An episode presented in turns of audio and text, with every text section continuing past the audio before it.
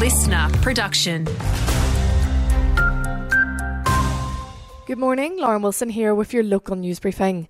Renters living in flood, storm, and cyclone damaged homes can ask for a rent reduction, according to Tenants Queensland. It comes after wild weather has impacted much of the state in recent weeks. Tenants Queensland CEO Penny Carr says it's a landlord's responsibility to conduct repairs after such an event, however. Sometimes the property is rendered um, completely or partially unfit to live in, and, and either party could then uh, end the tenancy by just giving a one day notice, but they have to do that within one, one month of the event. Hervey Bay's Aquatic Centre has had to temporarily close three of its pools due to a case of cryptosporidium.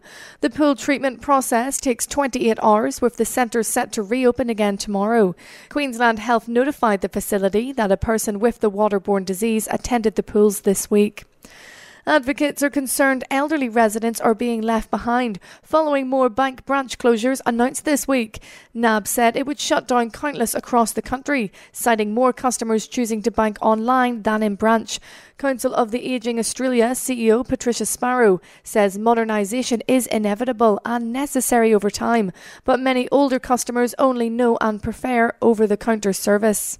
I think one of the things we have to really make sure of when we're looking to the banks and to government to make sure this is the case that while we accept that some modernising of banking service is necessary, we can't leave people behind. A retiree from South Burnett has been pulled up by government authorities for selling eggs from his chooks. Murray Lewina from Kilkivan sells a few dozen eggs a week and couldn't believe the response when Safe Food Production called him up and said he couldn't sell without a license. About a year ago, Mr. Kanoa started selling his eggs on a local Facebook page for $4 a dozen.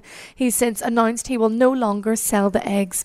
And finally, one very lucky Queensland entry shared in last night's whopping $200 million Powerball jackpot win.